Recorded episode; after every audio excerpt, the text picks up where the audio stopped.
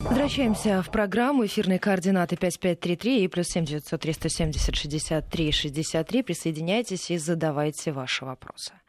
Ну что, э, в Вашингтон летит не только Ангела Меркель, еще и Эммануэль Макрон, которые ранее встречались в Берлине и обсуждали будущее Европы. Ну, тандем Макрон и Меркель, он немного изменил свой внешний вид. И инициативу Макрон перехватил крутине верти. Он перехватил у Меркель инициативу. Сейчас он является лидером э, Евросоюза, а не Меркель. И опять же, зная и предсказывая, как действует Меркель, она не спешит. Она, она не трибунный человек, который вот как Макрон вышел, там какую-то речь толкнул, все разнесли, он реформы требует. Он же уже договорился с Меркель о том, что то, что то, что он озвучивает на самом деле, это политика именно объединенной внешние силы Германии и Франции, в котором, конечно же, он знает, что Меркель те же самые идеи, те же самые ценности исповедует. Но не очень красиво на перегонки бегать в таких местах, да еще и озвучивать всем известные вещи. Ведь Макрон, выступая э, в Европарламенте, в принципе, вот если просто его речь просмотреть, что там и как там, то у нас ярко выраженно вырисовываются Соединенные Штаты Европы. Притом можно добавить смело еще советские социалистические Соединенные Штаты Европы. Э, потому что будет укрепление э, Брюсселя очень сильно. Это то, за что ратует э, Макрон. Может, он себя видит президентом Соединенных Штатов Европы.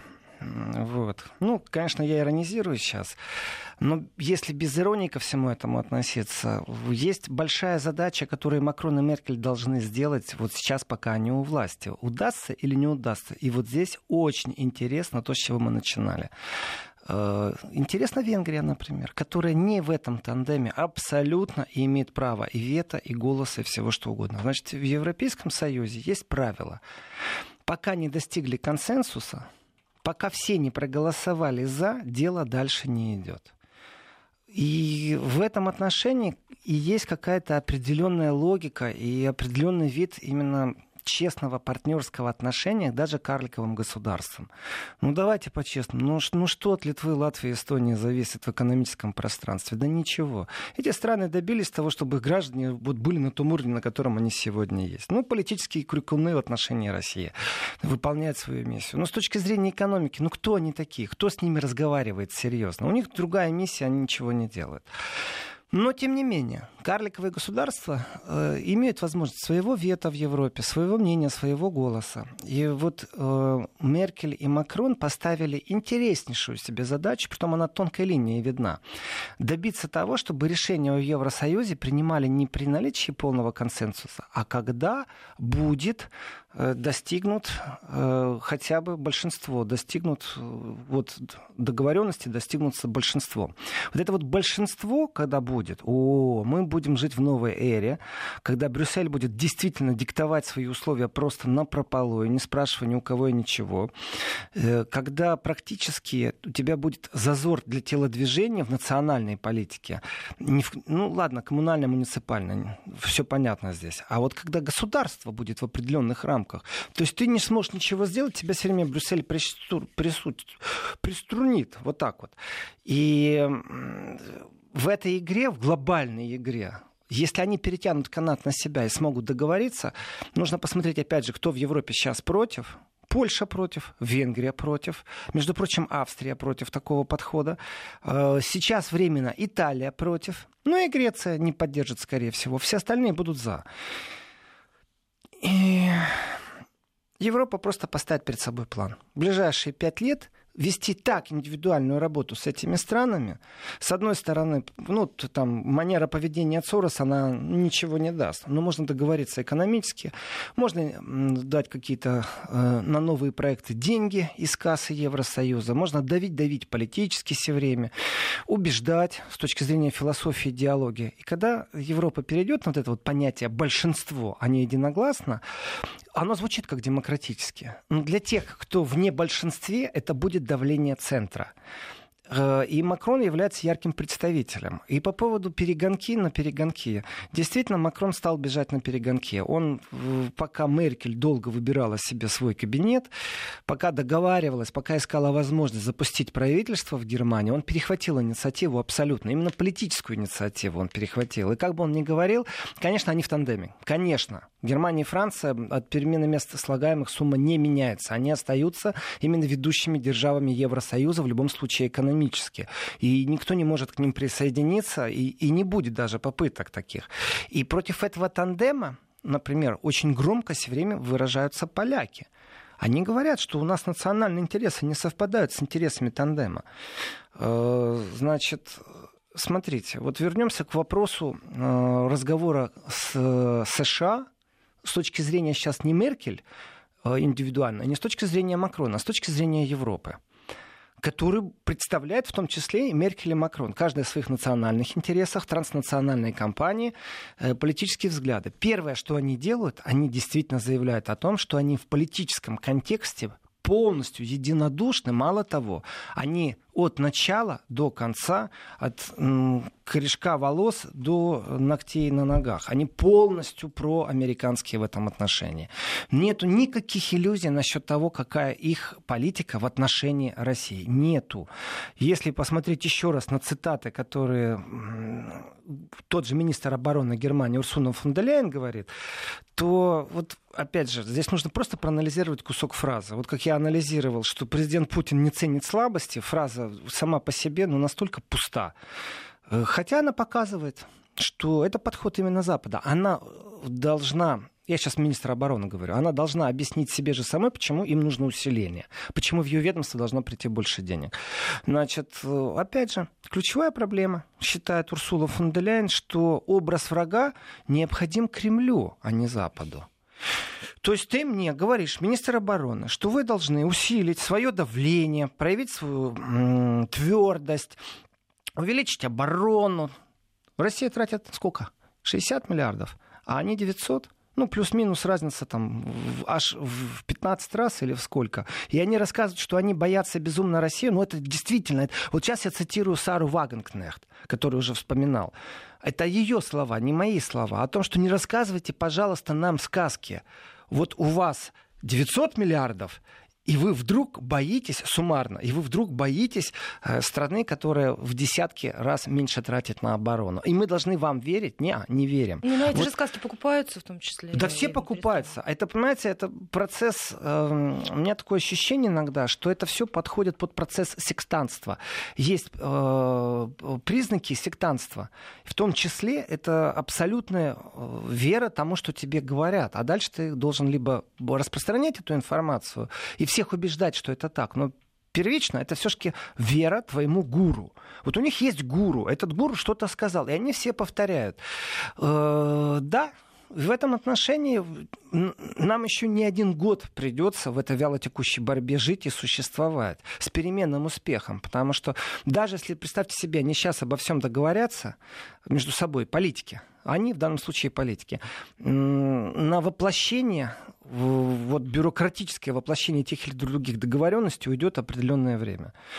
И если лицо врага необходимо Кремлю. То есть вот Кремль по логике министра обороны Германии заинтересован в том, чтобы у него было лицо врага по отношению к Западу. То есть Кремль тратит деньги в информационной войне на то, чтобы выглядеть злым таким монстром. Да?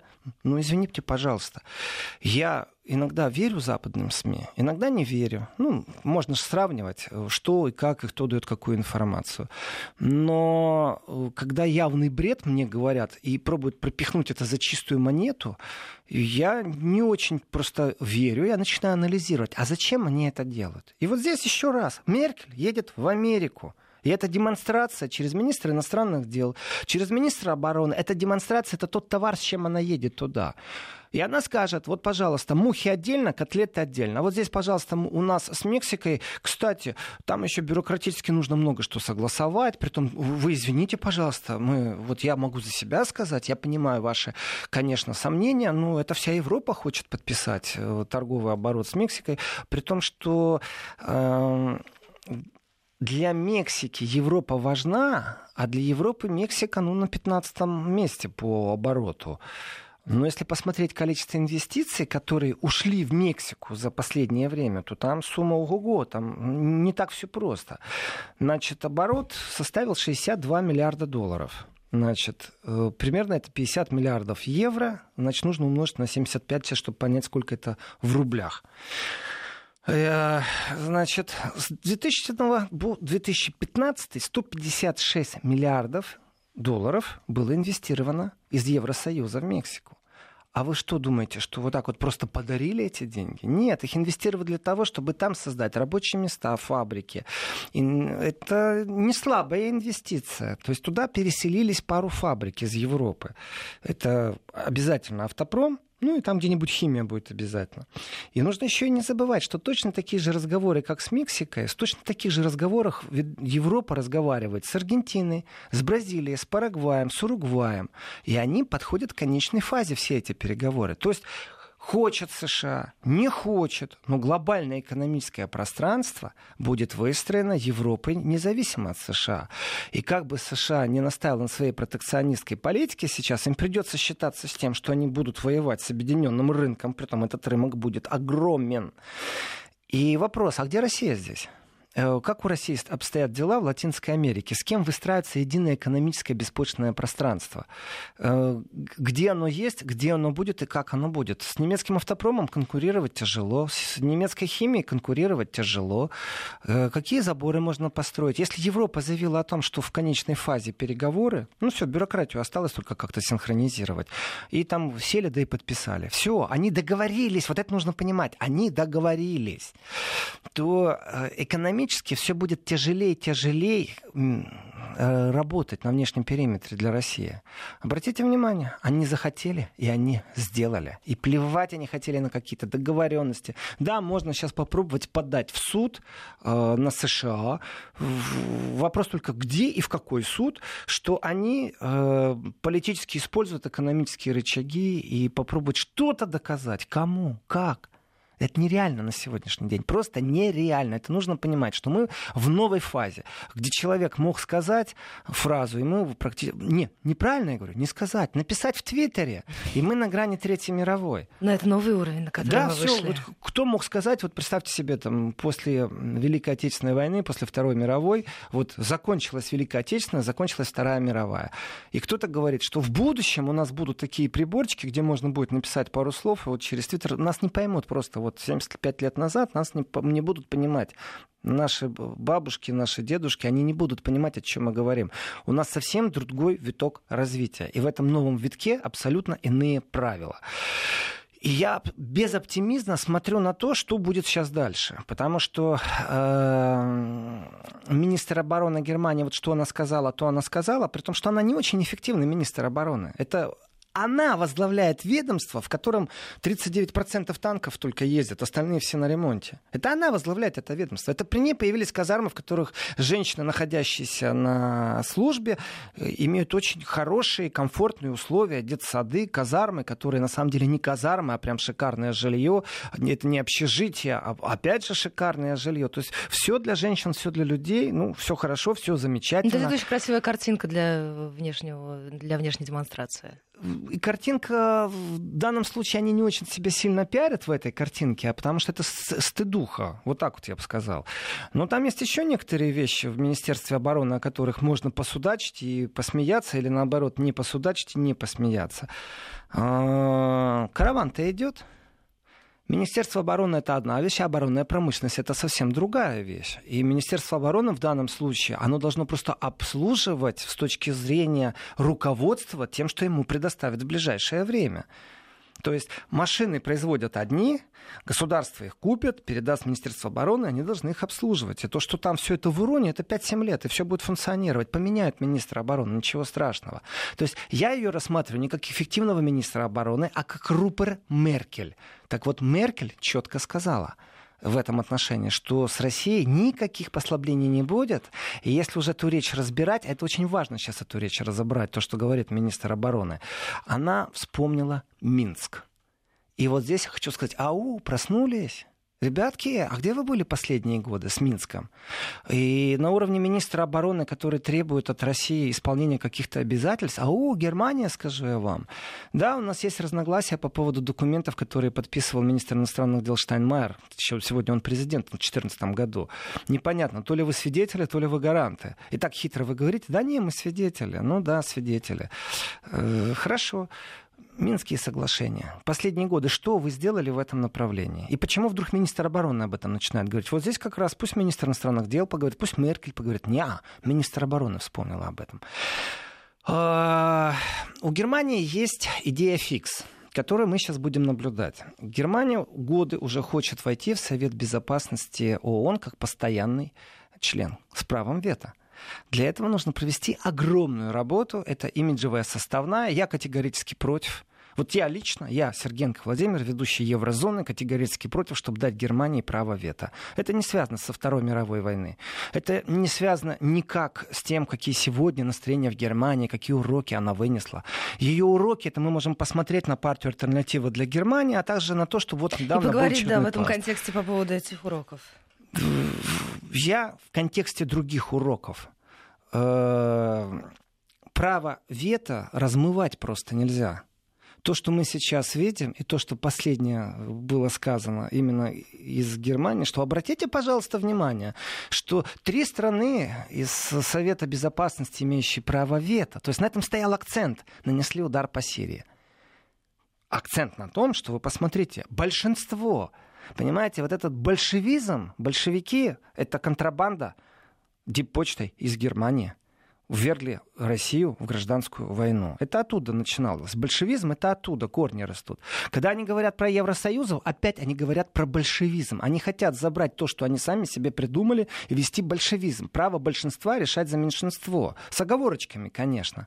И вот этот вот большевизм прозвучал в речи Меркель, когда она сказала, обратите внимание, что это три страны, которые имеют право вето. А вот это уже очень тревожный сигнал, потому что в следующий раз будет четыре страны, которые обладают вето, и это как бы должно стимулировать мое понимание, что Меркель э, своим э, избирателям, электорату объясняет, что, смотрите, это же большинство, понимаете, это философия, это менталитет, это в позвоночнике, это в крови, это в мозгах, это по наследству передается. Это желание петь в общем хоре. Да, и, и иметь большинство, при этом управлять большинством. И это вот просто не обсуждается. Франция и Германия являются тандемом. То, что Меркель сегодня чуть-чуть отстала от Макрона, зная Меркель, она догонит и перегонит. Еще и по плечу похлопает и скажет, молодец, мальчик сделал для меня грязную работу. То есть... Мы же видим, вот, посмотрите, последние данные, которые ну, у нас в новостях были озвучены, о том, что растет э, количество недовольных действиями Макрона на посту президента. Последние результаты опроса Французского института общественного мнения. Удовлетворены ли вы политикой Макрона? 44% респондентов ответили положительно, и уже больше 55% заявляют о том, что они разочарованы действиями нынешнего президента Франции. Ну, вот я прокомментирую очень коротко по этому поводу. Макрон увлечен сейчас Европой. Ему во Франции э, полномочия дали быть президентом? Дали. Он законно избранный? Законно избранный. Недовольство французов, они всегда существуют в той или иной степени. Там нет угрожающего фактора, чтобы начался процесс импичмента или действительно, чтобы вся страна э, ушла в забастовки, в демонстрации. Только что прошли там демонстрации. Но угрозы для Макрона, как для президента, нет. Он может себе позволить основную часть времени играть из себя, изображать эдакого европейского лидера. И сравнение, ну, понятно, да, напрашивается Наполеон, не Наполеон. Дело в том, что в любом французе живет маленький Наполеон. Там нету, нету так француза, чтобы в нем не было Наполеона. Это миф, это неправда. Они все такие. Это особенность их характера, национальная черта, скажем так. Любой француз должен иметь Наполеона.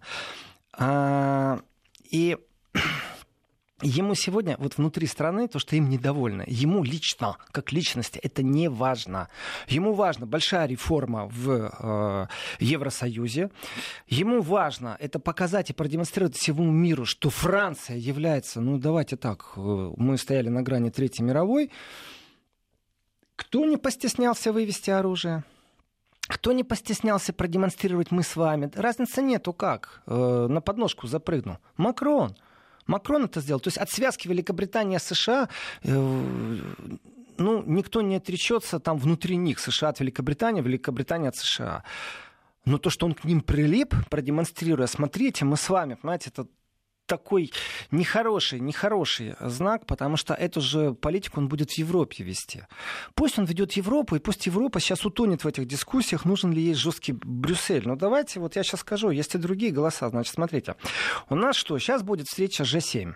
Значит, и э, известно, о чем они там будут говорить. Они будут говорить о Сирии, и они будут говорить об Украине. Значит, и тут я опять чуть-чуть отмотаюсь. Вот буквально минутку назад отмотаю. Урсула фон де Ляйен вспомнила бомбардировку Алеппо российс... российскими э, самолетами. Когда это было? Э, и о чем вообще ты, Урсула, говоришь, дорогая? Ты говоришь о том, что нужно жестко быть с Россией, о том, что Россия понимает только сильных партнеров, о том, что вот Россия э, территориально вот, э, не очень понимаема Западом, о том, что Россия сама заинтересована, чтобы создать лицо и образ врага, о том, что Россия вот в Алеппо, и тут же про Минск ты говоришь. Понимаете, это и так та общая корзина, она ничего нового не сказала. Весь вопрос в том, когда она это сказала. Перед тем, как Меркель поедет в США. И для того, чтобы корзину переговоров наполнить и разделить мухи и котлеты, экономику от политики, вот здесь Меркель будет бить себя в грудь и говорить, я, Ангела Первая, гарантирую, мы политически и военно с вами связаны и полностью поддерживаем политику Вашингтона. Вот что это. По-другому эти слова никак нельзя интерпретировать. А экономически, вы знаете, а да мы тут вот с Мексикой флиртуем, да, в принципе, вообще с Латинской Америкой. Тут у нас как бы беспошлиные права уже будут введены, при том это не от Европа. Спросите у Макрона. А, Макрон уже был в гостях. Ну, вот так кто не будет разговаривать. А, кстати, вы знаете, тут у нас такая штука. Мы вынуждены и дальше она перечислит, что вынуждена будет сделать Германия, если Трамп не уберет санкции против тех российских фирм, которые играют в больших играх. А, это все, что, все, что связано, это либо газ, либо автопром. Газ, автопром. Ну, немного самолета, немного Боинг, чуть-чуть. Немного аэробус. Э, чуть-чуть, опять же. Но глобально, и еще химическая промышленность, чуть-чуть. Но глобально вот этих изменений в преддверии. А дальше Меркель приедет в Россию. И ведь на повестке стоит то же самое. Разговор никак не меняется. Мы политически с Америкой, в принципе, в одной упряжке, хотя войска свои не посылаем в Средиземноморье, когда будут бомбить Сирию. Да. мы высказываем свое мы одобрение только, да, после. мы словами будем это поддерживать. Ну, и немножко деньгами, если вдруг дойдет, как в Ираке. Э, там беженцев примем или еще что-то. Да, мы, мы, мы полностью полностью поддержим США, но сами участвовать не будем. Так что не переживайте, э, граждане России, Германия не будет участвовать в прямом конфликте, если вдруг дело дойдет до прямого конфликта. И что теперь? Спасибо ей сказать? Ах, спасибо, Меркель. Ах, спасибо, дорогая. Нет.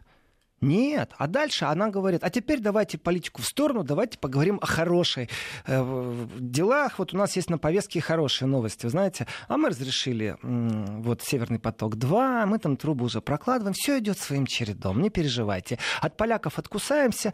Украинцы, конечно, будет вот президент Украины 10 числа в Ахине, там мы французу премию дадим, там, Карла Великого. Ну, это ж так, поужинаем, и все, ничего решающего нету, не переживайте. Вот вся повестка. Мы сейчас должны будем прерваться буквально на несколько минут. Сразу после короткого перерыва вернемся и продолжим. Еврозона. В Москве 12 часов почти 35 минут. Мы возвращаемся в программу Еврозона. Для ваших вопросов 5533 и э, плюс 903 170 63 63. Тандем Меркель Макрон, реформы в Европе – это тема, которая стала ну, по величине равновеликой, скажем так, э, в процессе э, и вообще вот в медийном пространстве последние недели. И это радует, правда, это радует. То есть от темы Третьей мировой мы уходим, слава богу. Я вижу вопрос на экране. Э, Меркель едет в США за золотым запасом Германии, спрашивает нас Михаил. Знаете, вот не знаю насчет Меркель или золотого запаса в США, но знаю точно, что Турция того и везла свой золотой запас из США. Вот это правда. Вот тихо так, с сапом, никому громко не сообщили. Голландцы что же там тихо. В общем, золотой запас США, который там лежит многих стран, вот Турция вывезла. И, возможно, это только начало. Нет, это процесс. Многие страны об этом, знаете, такая вот, я удивляюсь, почему шумихи нет вокруг этого. Это вопрос очень интересный, кто сколько вывозит, как. Так что здесь такая э, штука хитрая-хитрая. Насчет Меркель золотого запаса я вам не скажу, а вот Турция уже вывезла. Это правда, это факт. Значит, смотрите, по поводу э, вот визита Меркель в США и G7. У нас есть оппозиционеры в Европе. И вот я бы хотел процитировать, ну или по, скажем так, э, обсудить немного то, что говорят некоторые оппозиционеры. Ведь действительно мы пришли к времени, к моменту, когда России Э, без России вопрос не решается. Россия выбрала определенную позицию, определенную стойку. Ну, вы не хотите с нами, ну, мы будем делать без вас. Господи, мы вас умоляем. Мы без вас будем делать. Оно, конечно, замечательно с, с вами, но без вас мы тоже можем дела делать. Вот у нас есть какой-то интерес. Мы считаем нужным, что Россия будет присутствовать экономически или физически, в прямом смысле слова, в определенных странах. И вот оппозиция Германии вдруг тоже это громко заявила при том, что свободные демократы об этом сказали, ну понятно, левые тоже об этом сказали, но то, что свободные демократы заявили, а, что а, пора Россию возвращать в G7. Я не знаю, вернется ли Россия в G7, это другой вопрос. И на каком уровне? Ну, пришлет туда министра иностранных дел, наблюдателей или еще кого-то. Вопрос сводится, а зачем? Зачем? Чтоб что? Запад объединился в, санкционных, э, в санкционном порыве, скажем так. Вот они объединились, но не очень хорошо. G7 это площадка разговора о чем? Ведь есть еще G20, тоже площадка. G7 это вы договариваетесь каждый раз так между собой о том, как вы будете хорошо жить в ближайшие пять лет. Ну, стратегические программы экономического развития. У вас есть еще какие-то э, площадки для разговора? Да, есть. Есть, например, Совбез ООН. Замечательная площадка. И почему G7 должны, например, забирать э, какой-то момент или конкурировать с площадкой ООН? Россия тянет назад на площадку ООН, в Совбез, все разговоры вести, в том числе и по Скрипалю, в том числе и по удару по Сирии. И здесь в каждой стране так получается, что в Евросоюзе есть определенный инструмент. Это ну, дебаты внутрипарламентские. Да, не слышно. И тут я уже прочитал, что да, Сара Вагенкнехт молодец, но опять ее никто не услышал то, как она пощечин сейчас раздавала министру иностранных дел, а, смотреть нужно на его выражение лица, когда выступала Сара Вагенкнехт. Ну, может быть, она и действительно э, слышна только внутри страны, но ему было очень неприятно. Эта улыбка, она была застывшая на его лице. То э, министр иностранных дел, ну, скажем так, от Сары получил по полной, и вообще и Германия получила по полной. И по отношению России, конечно же, возвращаться в G7 для переговоров, если такие вот начались происки, но они всегда были, но только их слышно не было. Об этом стали говорить вот эти вот мейнстримовские СМИ стали говорить, давайте вернем Россию. Это говорит о том, что идет проверка обратной связи. Оно так не бывает, что оппозиция заговорила, и вдруг сразу все сделали. О, нет. Если мейнстримовские СМИ начинают что-то обсуждать, это вот смотрят на обратную связь. А дальше выступят уже совсем не мейнстримовские СМИ. А дальше опять мы увидим, как кто-то говорит. И здесь подковерная технология.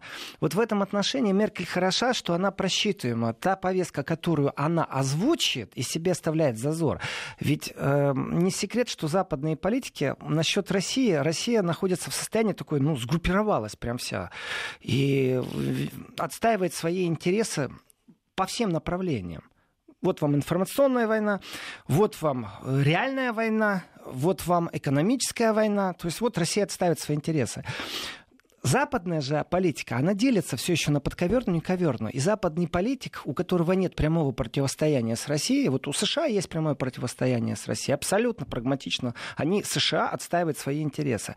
А Германия пробует вот как-то и там, и здесь усесться на двух стульях. И здесь когда нет прямого противостояния, Меркель может себе позволить зазор для того, чтобы потом скассировать бонус победителя – и разговор, если начинается о Минске, вот устами министра обороны или устами министра иностранных дел, это говорит о том, что Меркель начала прощупывать почву для того, чтобы потом себя подсветить во всех СМИ, во всех политических кругах как победителем, как тем, кто принес уже определенный факел победы, скажем так, не флаг, факел, я так и буду это называть.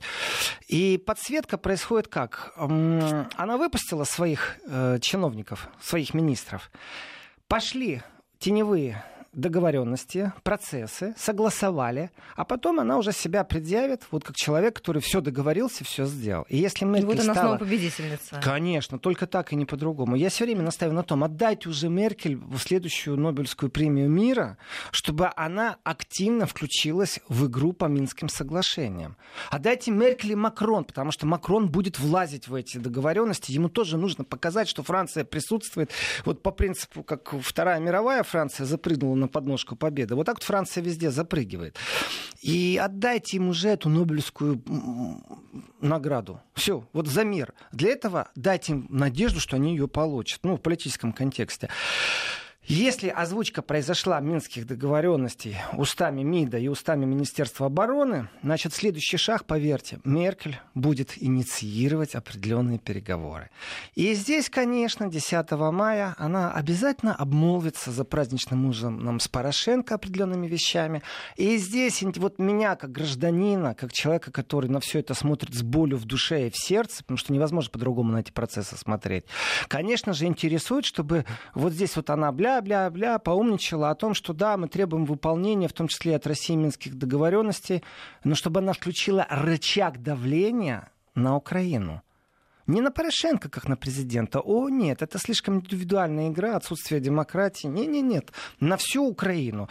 Начиная от генерального прокурора, заканчивая министром внутренних дел Украины. То есть по всем, по всем направлениям.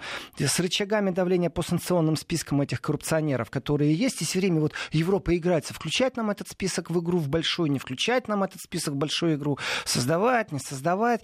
Если вдруг захочется Меркель, притом это не Макрону, именно Меркель, если захочется в истории с Украиной проявить давление, она очень жестко начнет риторику, очень быстро они договорятся с Украиной, очень быстро в Украине начнутся тоже реформы, а там, глядишь, это уже повод с Россией говорить на новом витке взаимоотношений. Тогда будет и взаимная выгода для всех, и с гуманистической точки зрения, и с экономической точки зрения. Ведь Меркель не скажет, так, все, мы через э, Северный поток закрываем. Не скажет она этого. О, нет. Она скажет, мы будем будем дальше его лоббировать, но для этого нам нужна поддержка, и дальше будет названо, где нужна им поддержка. Вот.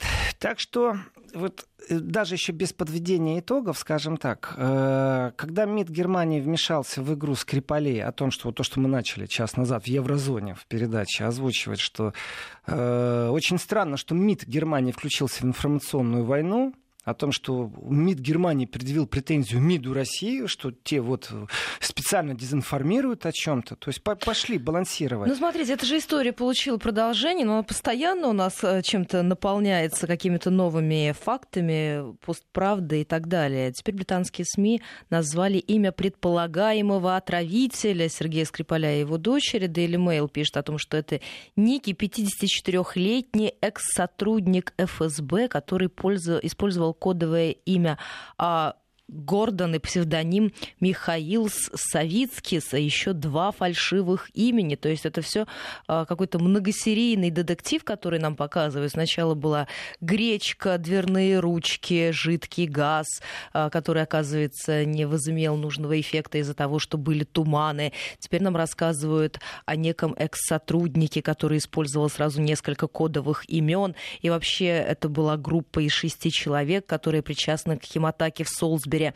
И следователи уже считают, что, скорее всего, эти люди покинули Великобританию, и у полиции вряд ли будет возможность их допросить. Мы сейчас должны будем прерваться а, буквально несколько минут. Региональный блок и погода, и сразу после вернемся и продолжим.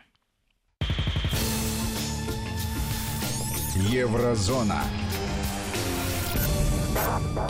12 часов почти 48 минут в Москве. Возвращаемся в программу Еврозона. И зашли мы снова с вами на территорию Солсбери. Вот теперь нам Daily Mail сообщает, что якобы британские СМИ уже знают имя предполагаемого отравителя Сергея Скрипаля и его дочери. Воланд, надеюсь. Ну, практически, видите. Mm. Мы не удивимся, если такие подробности ну, тоже когда-нибудь всплывут. Давайте, вот если честно, попробуем без иронии. Э, следственные органы, ну, то есть при всей вот этой вот пене, которую создала Великобритания в данном вопросе.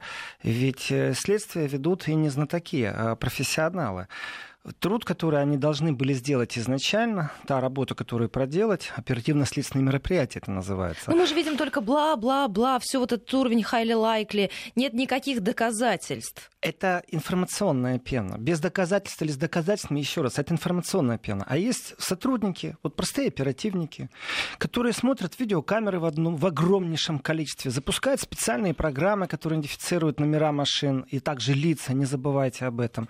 Сравнивают это со всеми возможностями покинуть остров. Великобритания — это остров.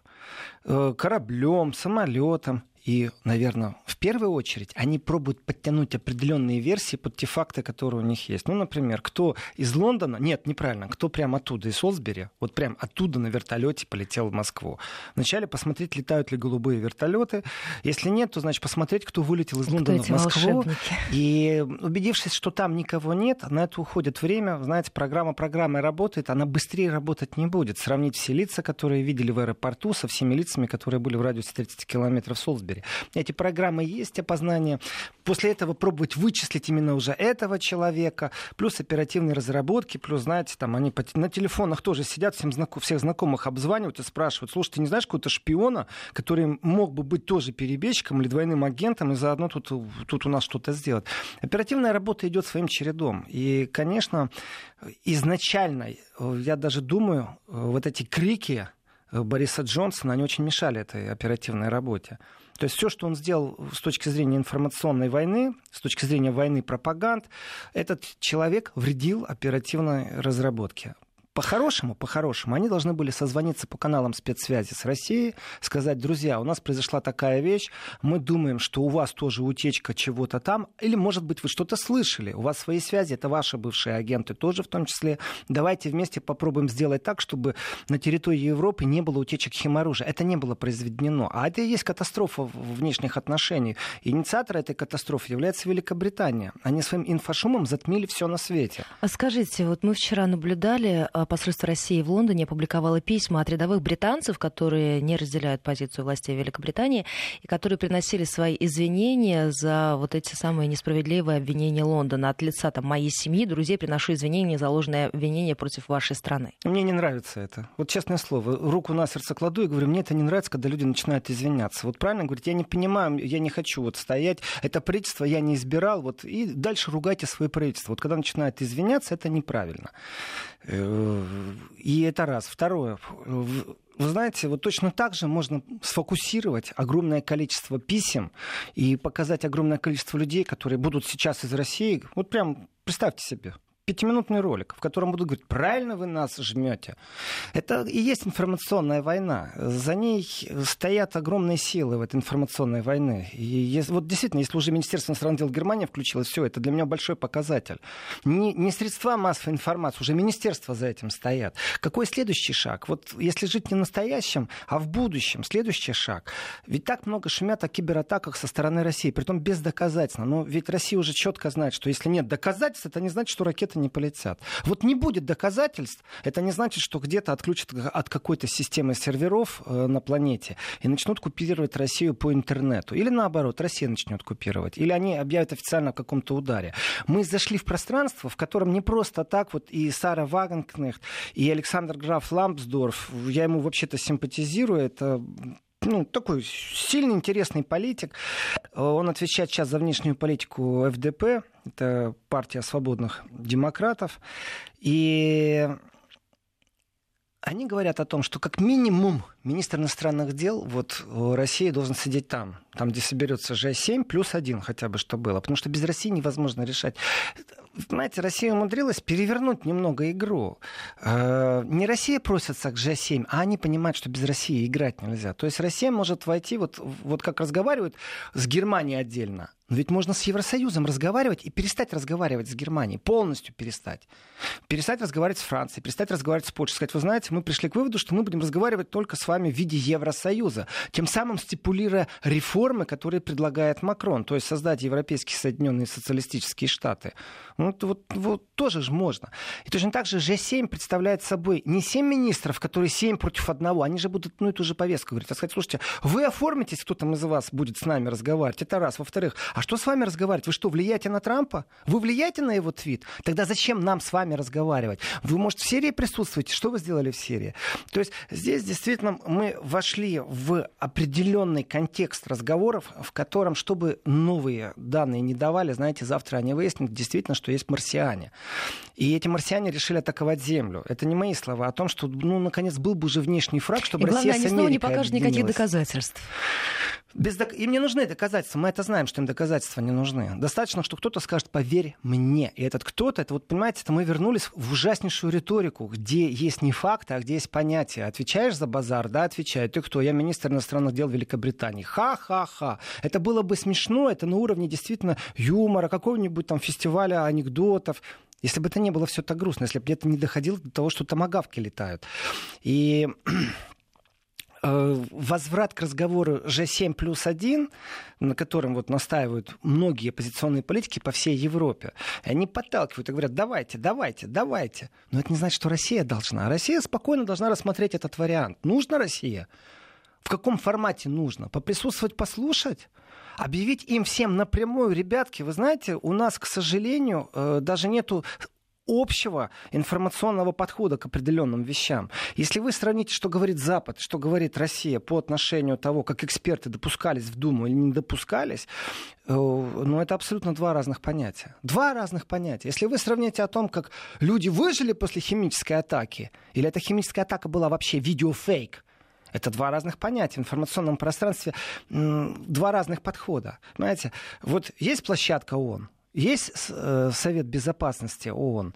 Э, прямая трансляция, кстати, Совет Безопасности, там еще язык можно выбрать. Когда они заседают, можно слушать, там и русский язык есть, можно включать и самому слушать, что там происходит. То есть свое мнение формировать там. Но выход из тупика, к сожалению, сегодня – э, далеко не на одних плечах. Не только что Россия говорит, так, все, мы закончили, или там Запад сказал, так, мы все закончили. Нет, слишком глубоко все зашло. Мы так переживаем, ах, у них новые новости появились. Подумаешь, у них теперь новый подозреваемый, какой-то, наверное, бывший агент ФСБ, да, и вот он, наверное, где-то Но там через неделю они части. могут совершенно по-другому это уже Но интерпретировать. я уже устал это все слушать. Я мы устал, видели от гречки до ручки дверной, конечно. Когда гречка появилась, было даже, там анекдоты были где-то, смешно было в каком-то контексте. А сейчас это не смешно, уже надоело. Хочется закончить, хочется нормально работать. Вот что хочется. Спасибо вам большое за этот разговор. Программа Еврозона. Увидимся в следующих выпусках.